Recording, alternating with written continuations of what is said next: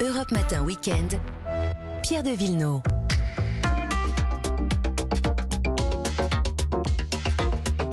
Nouvelles habitudes dans cette euh, matinale week-end. Nous allons retrouver Anne Le Gall juste après le journal de 6 heures pour votre bien-être. Bonjour Anne. Bonjour Pierre, bonjour à tous. Alors le samedi, on va parler justement de, de santé. Demain dimanche, plutôt euh, de la psychologie, des questions que vous vous posez également.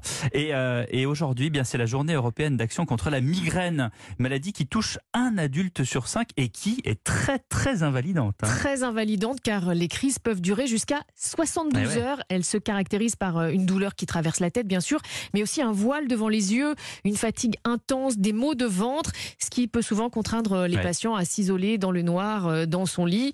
Euh, cette maladie atteint son maximum entre 30 et 40 ans, puis elle s'atténue. Ah. Enfin, normalement. Mhm. Mais selon un sondage publié aujourd'hui et mené auprès de plus de 800 patients, 45% des patients estiment que cette maladie gâche la totalité de la vie. 15% d'ailleurs sont soignés pour dépression. Oula. Et le collectif La Voix des migraineux, qui rassemble donc euh, 3000 patients, milite pour que cette maladie soit davantage reconnue comme un handicap par les pouvoirs publics. Euh, on peut guérir d'une migraine? Oui. C'est une idée fausse, en fait, de, de penser qu'on en a pour toute la vie. Écoutez ce qu'en dit le docteur Michel Dib, qui est neurologue à Paris et auteur du livre Apprivoiser la migraine aux éditions du 8e jour. Il est parfaitement possible de guérir de la migraine. Nous possédons plusieurs sortes de médicaments, donc on arrive plus ou moins en manœuvrant à trouver le bon traitement qui convient à un patient donné. Consulter permet d'avancer, ne pas souffrir et euh, éventuellement euh, guérir de sa migraine.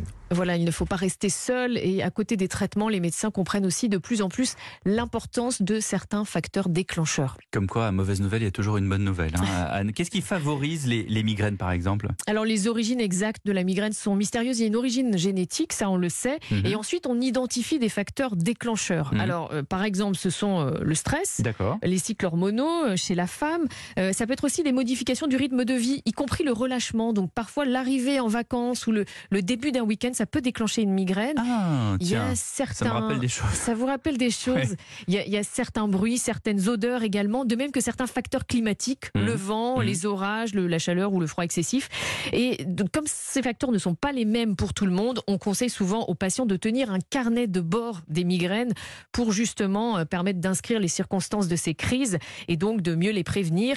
Et l'association La Voix des migraineux précise par ailleurs qu'en ce moment, le port du masque Oui. euh, peut favoriser les crises et donc compliquer aussi la vie quotidienne des patients. Ouais, et ça, c'est un vrai problème. On a eu déjà l'occasion de, de l'aborder ici sur Europe 1. Merci Anne Le Gall et, euh, et à demain pour À le bien-être après le journal de 6 heures.